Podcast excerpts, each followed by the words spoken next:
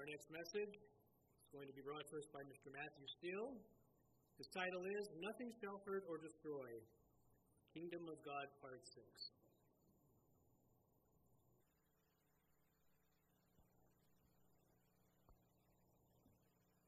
Thank you, Sean. Hello, everybody. Hope uh, we're all having a good Sabbath. It's good to see everybody. You know, thinking this morning as I was uh, kind of uh, putting my message together about when I was a lot younger. I, I, you know, I'm probably going to date myself and show to some of you how young I am as well, right? Uh, but you know, when I was growing up in the 1970s and 1980s, which just seems like about five minutes ago, uh, the area where I, I lived was, you know, I, I tell everybody I'm from Liverpool, but it's just because it's easier, right? That's the, the big city. I was born there. But I mostly grew up on the edge of the metro area.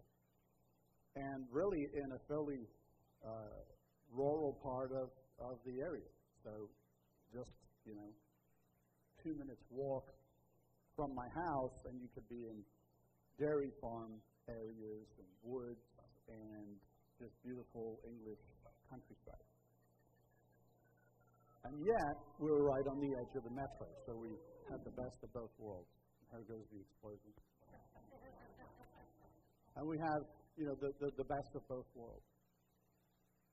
And I was thinking about that experience and that life that I had. And, you know, I, I had some challenges, as all young people do. Just some things that came into my life that weren't great. But overall, lived a fairly safe life. You know, I could spend, I remember summer holidays, you know, summer from school, spending from dawn till dusk outside. You know, coming home for some food and then gone again.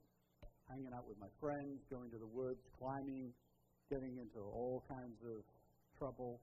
Not real bad trouble, but, you know, trying to see if you could jump from one tree to the next you know, when you're 50 feet in the air, stuff like that. Really safe kind of activity. But really relatively safe. And when I was about 11 years old, I, I got a job as a newspaper delivery boy. Anybody ever had that job? Yeah. And, uh, you know, in England, it's a little different from here. You know, everything's closer together. And so in, in England, we'd have our, our delivery bag, we'd have the newspapers, and we'd either walk or ride our bike. Mark, did you have a bike? Yeah. I mostly had a bike, except maybe when I got a flat tire, and then I had to wait until I could afford to get a, a new inner tube or whatever. And so I would deliver these newspapers, and that was, you know, 5.30, 6 o'clock in the morning, because you had to get all that done, get back home, and get ready for school. And so you really have to do it pretty pretty early.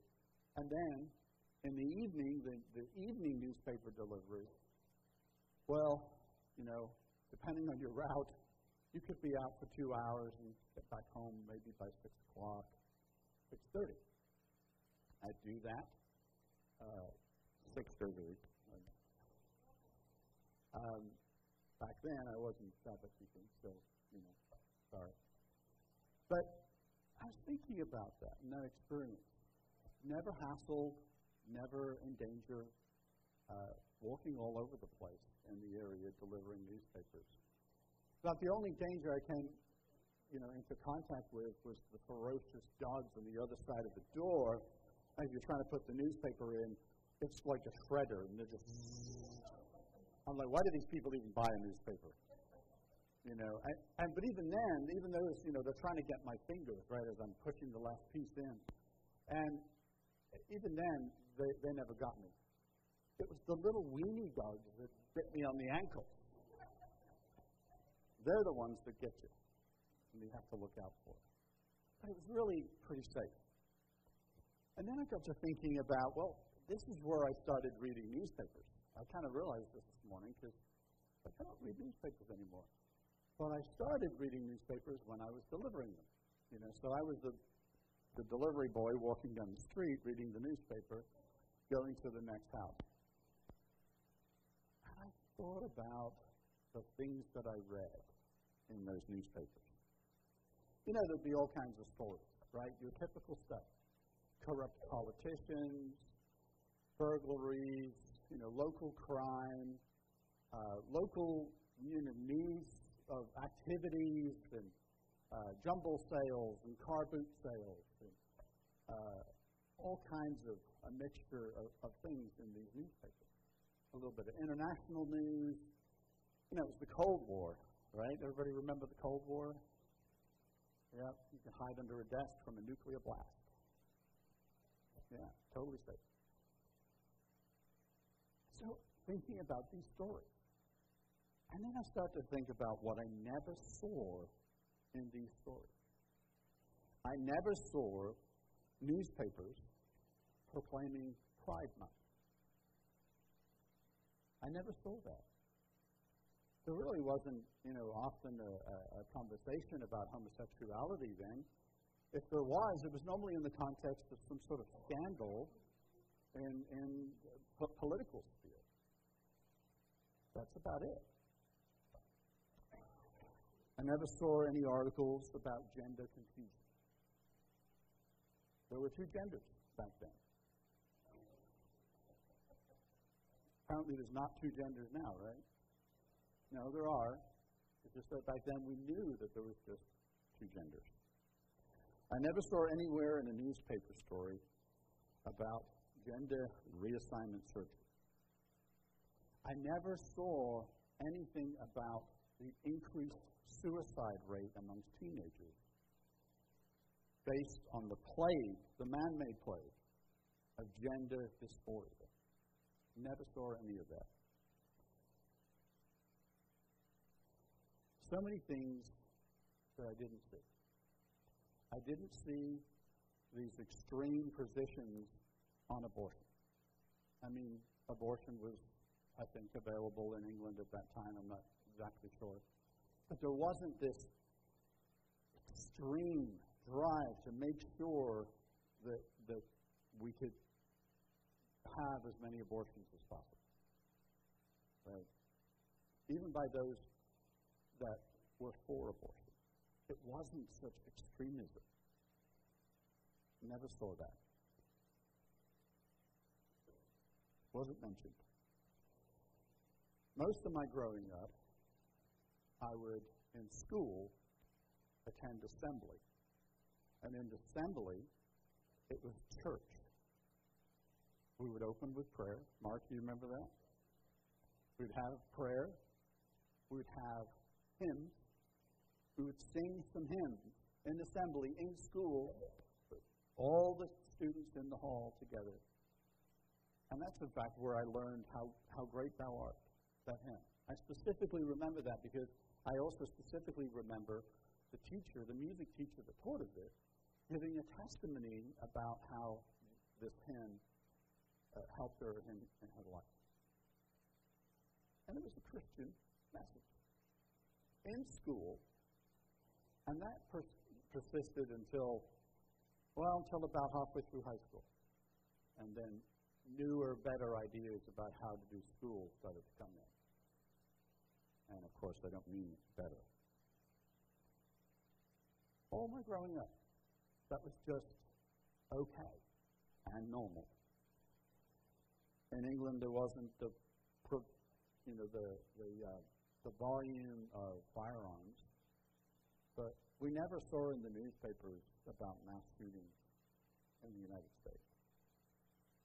I just don't remember any of those, if there were.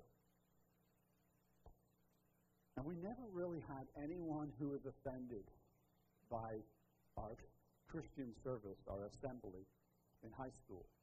Except there was one guy that we all thought was Muslim. And maybe I've mentioned this to you before. And he wouldn't attend assembly. And he was an African uh, descent. And so we thought, well, maybe he's Muslim. And, you know, that was just our assumption as kids. Well, it turns out his dad was a worldwide Church of God minister. And he didn't want his son in a, a nominal Sunday Christian kind of activity at church. Yeah. So, interesting. But still, he wasn't traumatized by it. He wasn't injured by it. Nobody was. The participation in that was not recorded in your grade. You know, it wasn't, you didn't have to do that to graduate. It was just, this is what we did in society because that's what we've always done in society. And it was good for society. I'm not saying everything was better about the world in 1970, 1980. There was certainly lots of problems in the world. It's kind of ironic we're returning back to the high gas prices, right? And the inflation. There's kind of a cyclical nature to all of that. But it was a better world in many ways. It was not a world like we see today. The culture that we have today really can be described as a culture of death. It's a culture of death, it's a culture of destruction in so many different ways. And I was, I mean, I knew that there was going to be protests once the Supreme Court brought their decisions down uh, about Roe v. Wade and, and some of the other more conservative decisions, but the backlash was shocking to me, and maybe to, to some of us, some of you as well. The vitriol and the, the errant passion that these individuals have towards eliminating human life. It's hard to understand. And I'm not talking about the really desperate troubled women who feel that they have no choice in life, that have been abused and violated or, or have some other just disastrous thing going on in their life. I'm not, I'm not talking about that. I'm just talking about the activists that are pushing a ideology. I don't know if you saw the picture, but there was a lady. She must have been like eight months pregnant, and she wrote on her belly, not yet a human. I don't know if you've seen that picture. So, what does it say about society when somebody is okay putting that on their stomach and, and making it publicly available? And the greater question was is that a commentary on her belief or on her? Is she no longer not yet human? have we lost our humanity in society? So, thinking about all of this, and just watching it, reading articles, looking how at how the rest of the world responded to this, a scripture came to mind, and I think Ken may have mentioned this same scripture last week. I'm not too sure. Found in Romans chapter 1 and verse 28. And it says, even as they did not like to retain God in their knowledge, God gave them over to a debased, or the old King James Version says, a reprobate mind. To do things which are not fitting, are not appropriate, are not right. And then Paul goes on to list some of the things, kind of the categories, right? Being filled with all unrighteousness, sexual immorality, wickedness, covetousness, maliciousness, full of envy and murder, strife and deceit, evil mindedness.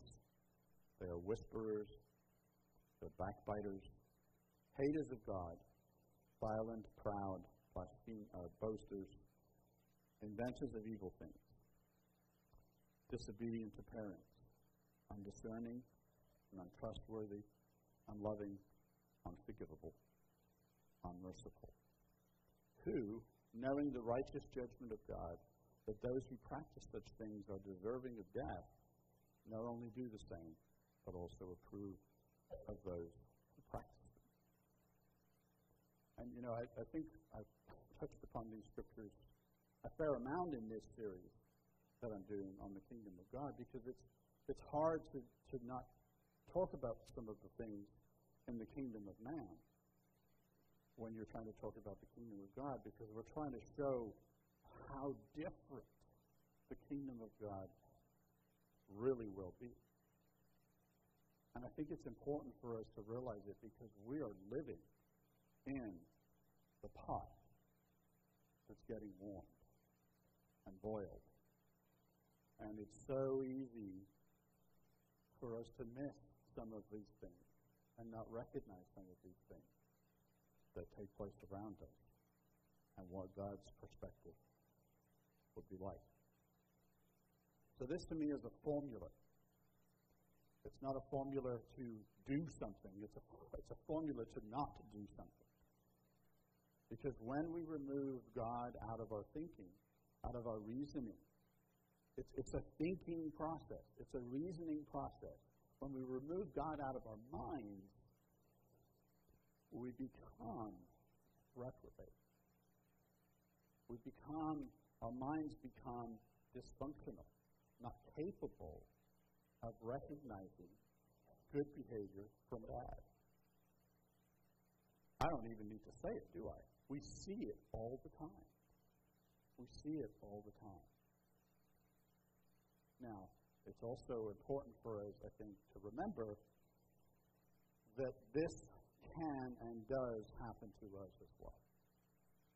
If we remove God out of parts of our lives, then our lives in those areas will become reprobate, undiscerning. We'll lose the ability to have a godly perspective. So let's not sit here in judgment of the world and say that we're okay. We need to be careful and understand and make sure that this applies to us as well. So we end up with this disqualified, unapproved, in a sense, insufficient for the task mind.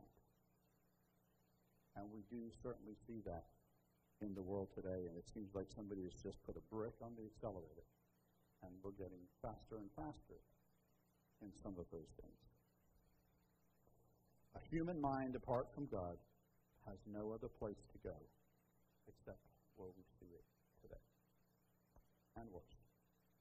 Paul says that our minds will sink into unrighteousness, evil mindedness, evil thinking, counter to God thinking, counter to logic thinking. I mean, it, it, it's so ridiculous to try and have the argument, isn't it, about gender. It's evident. It's self evident. And yet, supposedly educated people will just look at you straight in the eyes and they have lost their mind. Well, that's exactly what Paul is talking about. They have lost the ability to reason and see truth.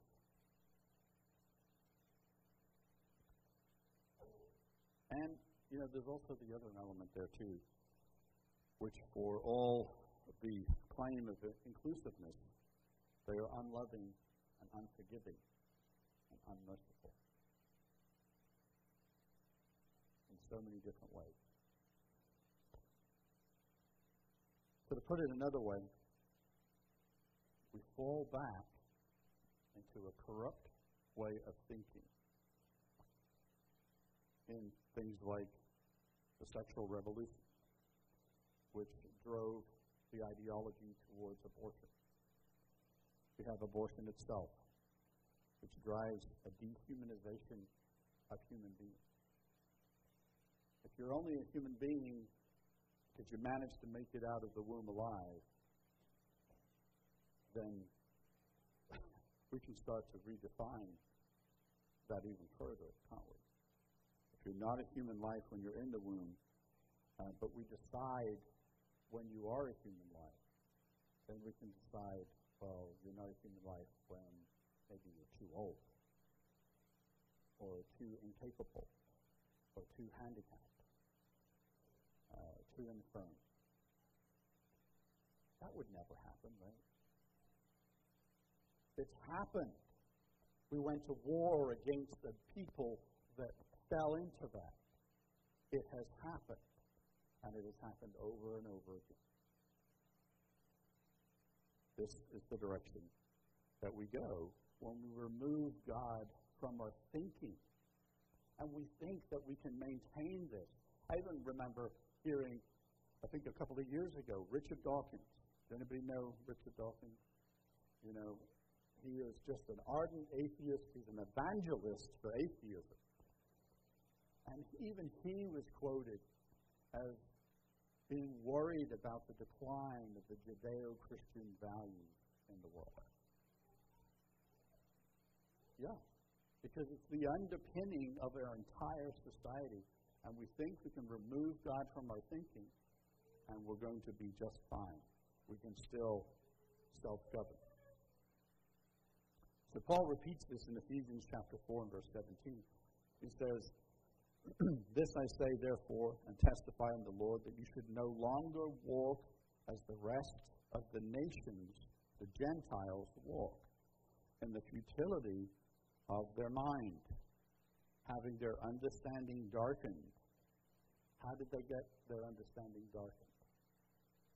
How did they get to be futile in their minds? They were alienated from the life of God because of the ignorance that is in them, because of the blindness of their heart, who, being past feeling, have given themselves over to lewdness, to work all uncleanness with greediness. But you have not so learned Christ. If indeed you have heard him and have been taught by him, as the truth is in Jesus, that you put off concerning your former conduct the old man which grows corrupt according to the deceitful lusts, and be renewed in the spirit of your mind, that you put on the new man which was created according to God in true righteousness and holiness. Again, I think Paul is warning us in this.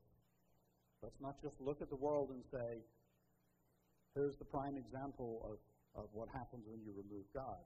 It is. But let's not sit thinking, well, we're all okay. We have to be alert to the fact that our minds are being affected. Our minds are being affected by what we see in the media, what we read in the newspaper, or whatever web platform we're using.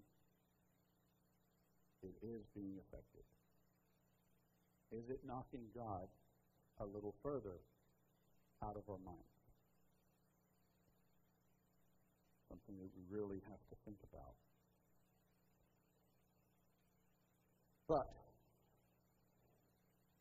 there is good news. There is good news. Because there is a better world than we see today on the way. There is a new world on the way. It's a world that stands in complete contrast to the world that we see around us. It is a world that we might even find a little strange to initially live in. Because although we read the scriptures and we look for that country to come here, for that world to come here, we've not lived in it. It is going to be new and different and shocking in many ways. We find a description of this world in so many places, so many beautiful passages. I picked for, for today in this, this sermon Isaiah chapter 11. Isaiah chapter 11, and it, it runs really through uh, verse 1 through 16. And it says this There shall come forth a rod from the stem of Jesse, and a branch shall grow out of his roots. The Spirit of the Lord God shall rest upon him the Spirit of wisdom and understanding, the Spirit of counsel and might, the Spirit of knowledge, and the Spirit of the fear of the Lord. So interesting here. At the start of this prophetic passage that we see, the first thing that's in there is the knowledge of the Lord. That's what gets, gets us to the new world that's coming. That's what makes the new world possible. Is a reestablishment in our minds, in all minds, of the knowledge of the Lord. Significantly different from what we see today. But I have a question. Do we practice this now? Do we practice it now? And the way that we practice this now is the way that God will practice it in the future if we're, if we're aligned with Him. Is that we will talk about it with our children. We'll talk about it amongst one another. We'll talk about how the kingdom of God is different, how it will function. We'll explore together, and specifically with our children, the knowledge of God. We have to do that. We can't just look at this and say, yep, we believe this, we're going to arrive in that new world. We have to live it now as though we're already there, sharing it with our children, sharing it with one another.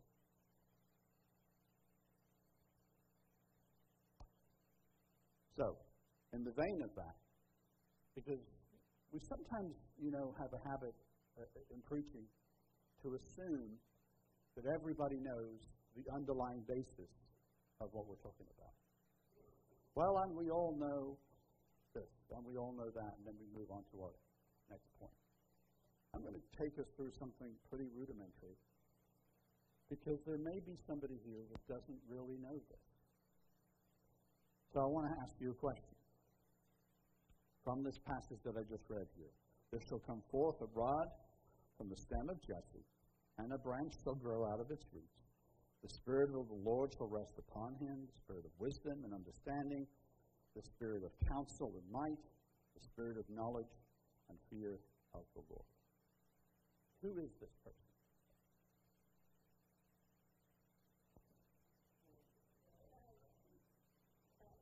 So I heard two different answers. Isn't that interesting? So, for those of you that said Jesus, how do you know it's Jesus? Huh? well, that's deductive reasoning. Yeah. Okay. But but there is a way of knowing from Scripture who this is. Is it capital H?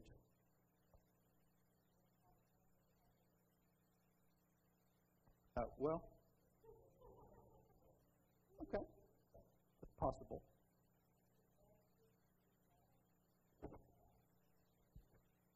We have to know the Scripture, right? And we all get to the habit of saying, "Oh yeah, yeah, I, I just know this." I mean, there's plenty of things we just know, right? We we just know how to do, I don't know, multiplication or long division. Well, maybe I don't know how to do long division. there are things that we just learned and then we don't even remember where we learned them from, but we just know them. But it's really important for us to be able to articulate to the world who this is. It's important for us to know how we know this. How did we arrive at this?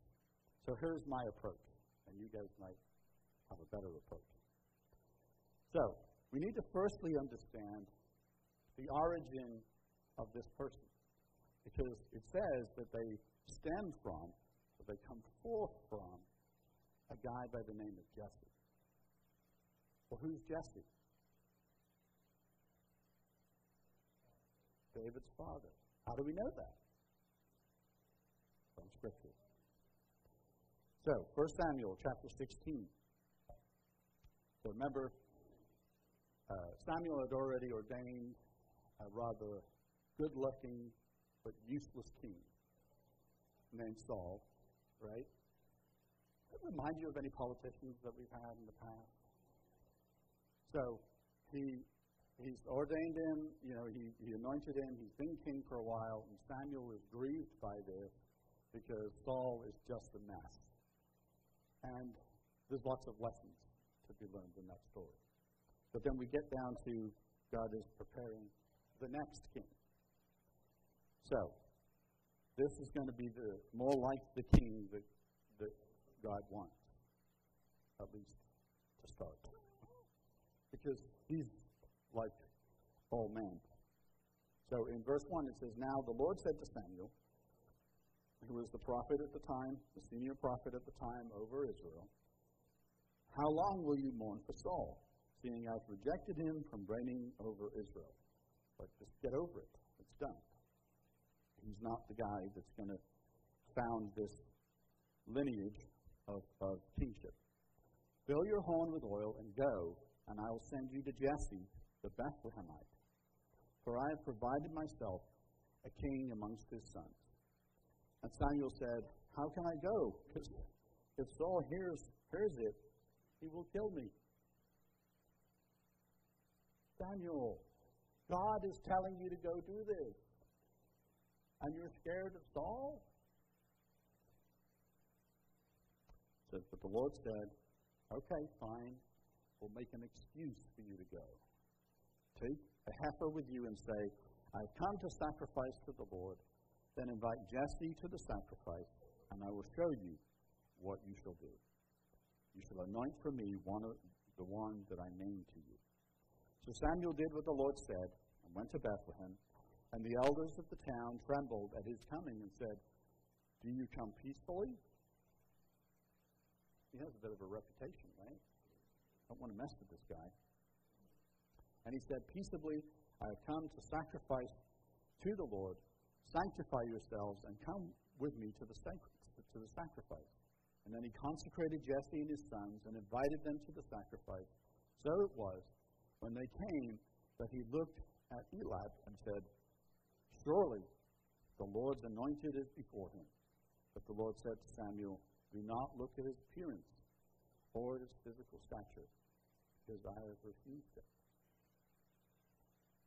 But don't look at his appearance and his size and how he is externally, right? Don't look at him that way. God has a different way of looking. God has a different way of looking, and we'll, we'll get into that a little bit later. So don't do it that way. So Jesse called Abinadab and made him pass before Samuel. I wonder it was kind of like a, one of those fashion shows where prospective kings are moving by, you know, and they're all trying to make themselves look like the best, the best for the for the job. And he said, Neither has the Lord chosen this one. And then Jesse made Shammah passed by. And he said, Neither has the Lord chosen this one. And thus Jesse made seven of his sons pass before Samuel. And Samuel said to Jesse, The Lord has not chosen these. And Samuel said to Jesse, Are all the young men here? And he said, Well, there remains the runt of the litter, the youngest, and, uh, well, he's only good for keeping and he's keeping sheep. And Samuel said to him, Stand and bring him, for we will not sit down until he comes here. And so he sent and brought him in.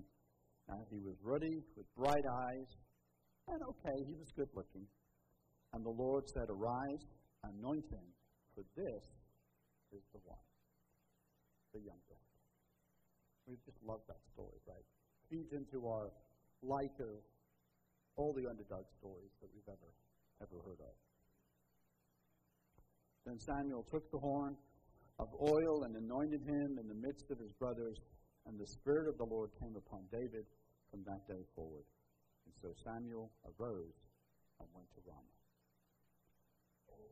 So, we don't have time today to, to look at all of what's in here, because this, you know, there's a lot going on here and a lot of meaning. But this shepherd this youngest son of Jesse, would go on to become Israel's greatest king. Was the greatest king.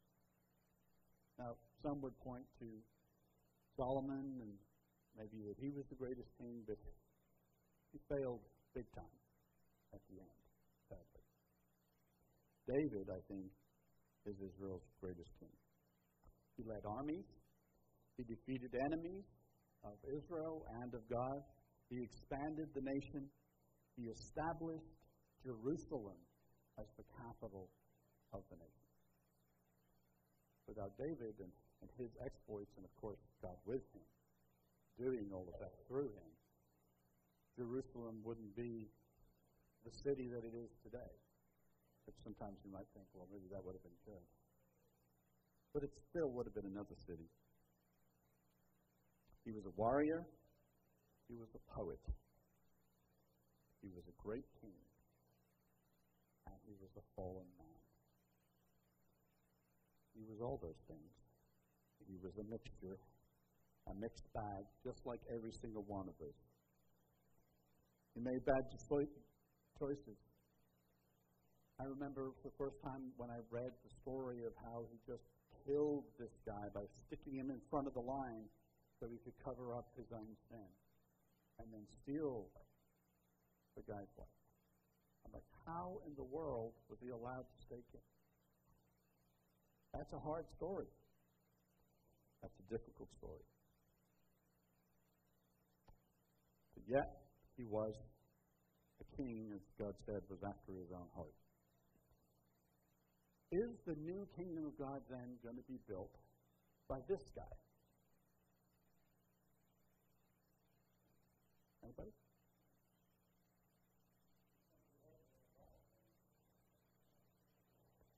Well, no. no. Built by this guy. So this guy is dead. Now we know there's going to be a resurrection. But is that who the prophet is talking about when he said there's a root of Jesse? Isaiah gives us another clue. He says in Isaiah chapter 9 and verse 6 For unto us a child is born, unto us a son is given, and the government will be upon his shoulders. His name shall be called Wonderful, Counselor, Mighty God, Everlasting Father, the Prince of Peace. Is that David? No. David's not mighty God. He may have been good looking, but he wasn't wonderful. He's not the mighty counselor or the Prince of Peace. God called him a bloody man, a man of war and battle. And it's not to say that Jesus isn't going to do some similar things, but David is not the Prince of Peace. Of the increase of his government and peace, there will be no end. Think about that for a second. That's something we have never, ever experienced in the history of mankind. I mean, maybe for small snapshots of, of a period of time here living in some of the Western countries for the last 50 to 70 years, we've experienced peace. But nothing like this. There will be no end to the growth, the expansion of his kingdom and of peace upon the throne of David and over his kingdom to order it and establish it with judgment and justice from that time forward even forever. The zeal of the Lord of hosts will perform this. Just a beautiful passage, right? And inspirational. And we long for this to be manifest, to be true, to be real here. So, this great king, this root and rod of Jesse, is a descendant of David but not David himself. He's also a warrior king. And he is going to bring in a world, a better world, that will never end, that will never cease to expand. How does that work? There will never be a, an end to this kingdom. In Matthew chapter 1, and uh, verses 1 through 17, we have the genealogy of Jesus. And this is to Carolyn's point earlier. This is what defines it from a scriptural perspective. Now, it's, uh, it's kind of boring to read it. It's more fun to sing it. I thought maybe Ken could come up and sing Matthew's Begat. I'm kidding. but if you remember from the Behold the Lamb concert, we have the song Matthew's Begat.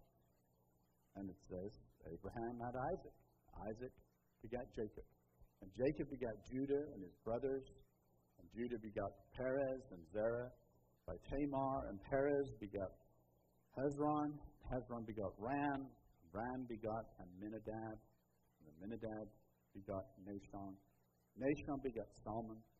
Salmon begot Boaz. Boaz begot Obed by Ruth. Obed begot Jesse. And Jesse begot David, who we know as king. David, the king, begot Solomon by dead Uriah's wife, as the song goes.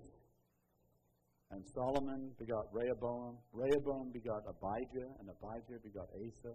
And Asa begot Jehoshaphat. Jehoshaphat begot Joram. Joram begot Uzziah. Uzziah begot Jotham. Jotham begot Ahaz. And Ahaz begot Hezekiah. Hezekiah begot Manasseh, who was a real piece of work. And Manasseh begot Amon. And Amon begot Josiah. Love the story of Josiah. A Christological story. A redemption story. A story that makes us look forward even more to the kingdom of God. Josiah begot Jeconiah and his brothers, and about the time when they were carried away into Babylon. And after they were brought to Babylon, Jeconiah uh, begot Shealtiel, and Shealtiel begot Zerubbabel, and Zerubbabel begot Abiad, and Abiad begot Eliakim, and Eliakim begot Azor, and Azor begot Zadok. Zadok begot Achim. Achim begot Eliad. Eliad begot Eleazar. Eleazar begot Matthan. Matthan begot Jacob. And Jacob begot Joseph, the husband of Mary, from whom was born Jesus, the Christ. And of course, we have another lineage as well through, through Mary's line that also comes from David. So, who is the root and the rod? Who is the branch from Jesse? It is Jesus Christ, the son of David, the descendant of David, the one whom the Spirit of the Lord rests upon. Remember when David was anointed, it says the Holy Spirit, Spirit of the Lord came on David and dwelt on him and in him throughout the rest of his life. In all the good and in all the bad. Same is true for Jesus. In Luke chapter 4 and verse 14, after being tempted by Satan for 40 days and 40 nights, defeating him at every turn, Jesus returns to, in the power of the Spirit to Galilee. And news of him went through all the surrounding region, and he taught in the synagogue, being glorified by all. So he came to Nazareth, where he had been brought up, and his as his custom was, he went into the synagogue on the Sabbath day and stood to read. And he was handed the book of the prophet Isaiah. Now, think about that. Was he just randomly handed it? Or was somebody directed to give him this book? And when he had opened the book, he found the place where it was written, The Spirit of the Lord is upon me.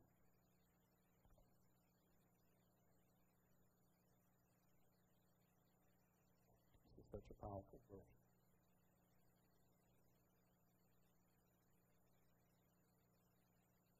Because he has anointed me to, to preach the gospel to the poor. He has sent me to heal the brokenhearted, to proclaim liberty to the captives and the recovering of sight to the blind, to set at liberty those who are oppressed, to proclaim the acceptable year of the Lord, the year of Jubilee.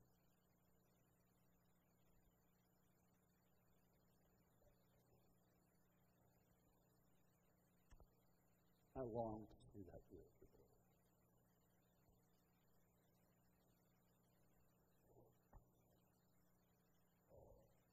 He closed the book, gave it back to the attendant, sat down. All the eyes of all who were in the synagogue were fixed upon him, and he began to say, Today this scripture is fulfilled. Man, it would have been good to be there. To see that. To hear that. And so we understand from these scriptures who is the rod? Who's that branch from Jesse? Who is that one that is going to bring in a new world, a better world? So going back to Isaiah chapter 11 and verse 1, it says, There shall come forth a rod from the stem of Jesse, a branch shall grow out of his roots. The Spirit of the Lord shall rest upon him the spirit of wisdom and understanding, the spirit of counsel and might, the spirit of knowledge and fear of the Lord. And as I mentioned before, the, the principle, this, this prescription for how you get to a better world, is through the knowledge of the Lord. Having that in our minds, having that in our hearts. That's how a better world is made. His delight is in the fear of the Lord, and he shall not judge by the sight of his eyes, nor decide by the hearing of his ears. Have we ever had a human leader that didn't judge this way? All of our leaders judge this way. Most of us judge this way. Right? By what we can see, what we can test, what we can hear. We've never had a judge, never had a king that judges from the heart. Not in the kingdom of man. Even David, even King David, even Solomon in all his wisdom, he had to use this external information. And, and maybe by chance, if the Spirit of God was moving in someone, we could make a discernment through the Spirit. But our leaders don't use the Spirit. But Jesus has demonstrated this. He demonstrated it to us back in, in Matthew chapter 9, verses 1 through 8, when healing, healing the paralytic. You remember that story? He's getting ready to heal, and what does he hear? And hears the hearts and the minds of those that are watching. It says, So he got into a boat and crossed over, and he came to his own city. And then, behold, they brought him a paralytic lying on a bed. And when Jesus saw their faith, he said to the paralytic, Son, be of good cheer, your sins are forgiven you.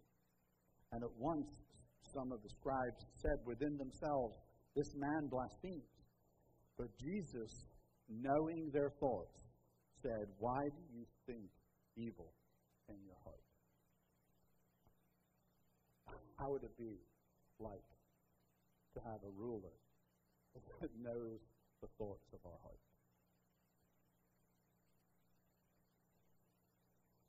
Scary? We've never lived under that. In, in, a, in, a, in a world like this, in an environment like this.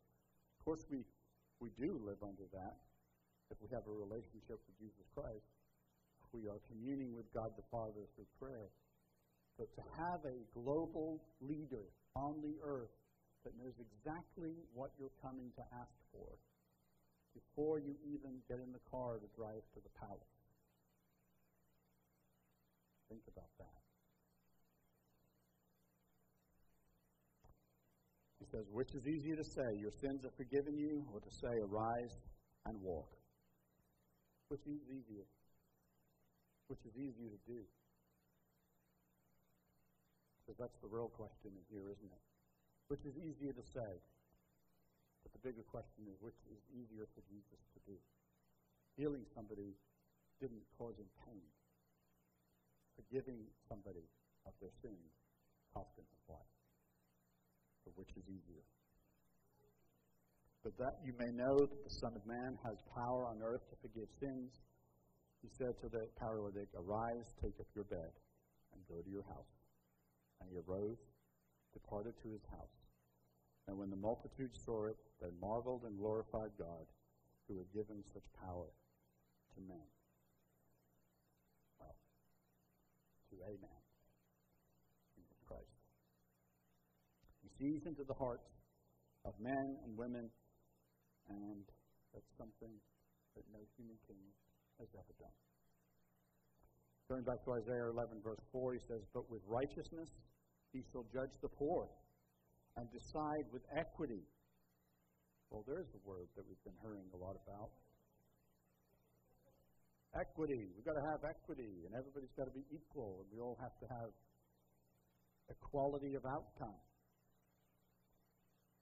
Which is why I've got you know lots of politicians that espouse this knocking on my door, giving me cash every single day from their own bank account. Are you guys getting some of that too? No. Equity for the meat of the earth. He shall strike the earth with the rod of his mouth, and with the breath of his lips he shall slay the wicked. Well, that's not a New Testament teaching, right? Jesus is the nice member of the God family. who's not supposed to do mean things, even to wicked people. Why would he do that? Well, because something about this new world that's coming, this new world that we remember will have no end. Peace in that world will have no end. The wicked cannot be allowed to disrupt that anymore. Are we included in that number? No. The word wicked here really means the criminal minded. The devious criminal that is conspiring to do the kinds of things that we see wicked criminals doing every day in this world. That's what he's really talking about here. He's not talking about you and I making mistakes, missing the mark, doing our best but missing the mark. We're, we're not talking about people that get themselves in trouble and make bad choices thinking that that's the way to go. That's not what we're talking about. We're talking about the wicked that seek to undermine the kingdom of God.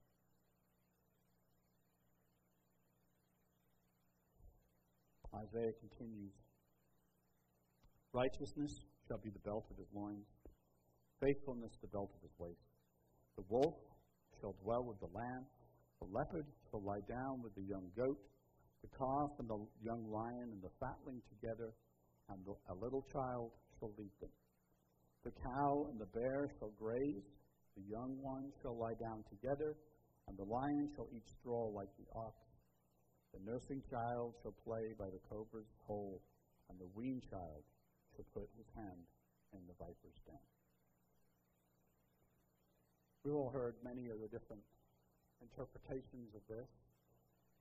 Uh, you know, some saying that it's talking about, it's only talking about nation states and people that act like predators, preying on those that are weak, and that it's not talking about the animal kingdom. I've heard that. I personally believe it's both. And this kind of goes a little bit to what Red was talking about earlier. You, you read part of the scripture that I'm going to read because there is a change coming in the world. It is going to be complete and radical, and sometimes it's a little hard for us to understand. But even the nature of animals is going to change. I believe that it's both. Predators of every kind will not be permitted.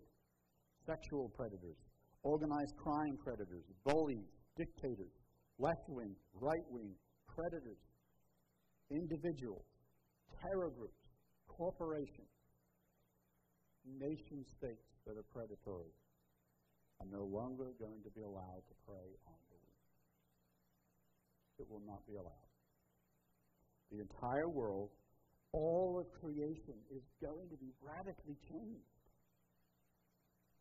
And we just have a glimpse of what that is going to look like. Just a little bit of an insight. And we get that from that very short period of time at the beginning of this whole story of God's interaction with man in Genesis, in the garden, in the very beginning. In Genesis chapter 1 and verse 26, we pick up the story, uh, the creation story, after all the animals have been made, and then God turns to make man. And he says, God said, Let us make man in our image, according to our likeness, and let them have dominion over the fish of the sea, over the birds of the air, over the cattle, over all the earth, and over every creeping thing that creeps on the earth. So God created man in his own image. In the image of God, he created him, male and female. He created them. Huh. There's those two genders then. The knowledge of God. Pretty straightforward. Then God blessed them, and God said to them, Be fruitful and multiply, and fill the earth and subdue it, and have dominion over the fish, and over the sea, and over the birds of the air, and over every living thing that moves on the earth. And God said, See, I have given you every herb that yields seed, which is on the face of the earth, and every tree whose fruit yields seed, and you, it shall be uh, for food. Correct for mankind. Also, he says, to every beast of the earth, to every bird, bird of the air, and to everything that creeps on the earth, in which there is life, I have given every green herb for food. So it was not just mankind that was vegetarian. Sorry, guys. I know you like the hamburgers with the cheese and the steaks and the lamb chops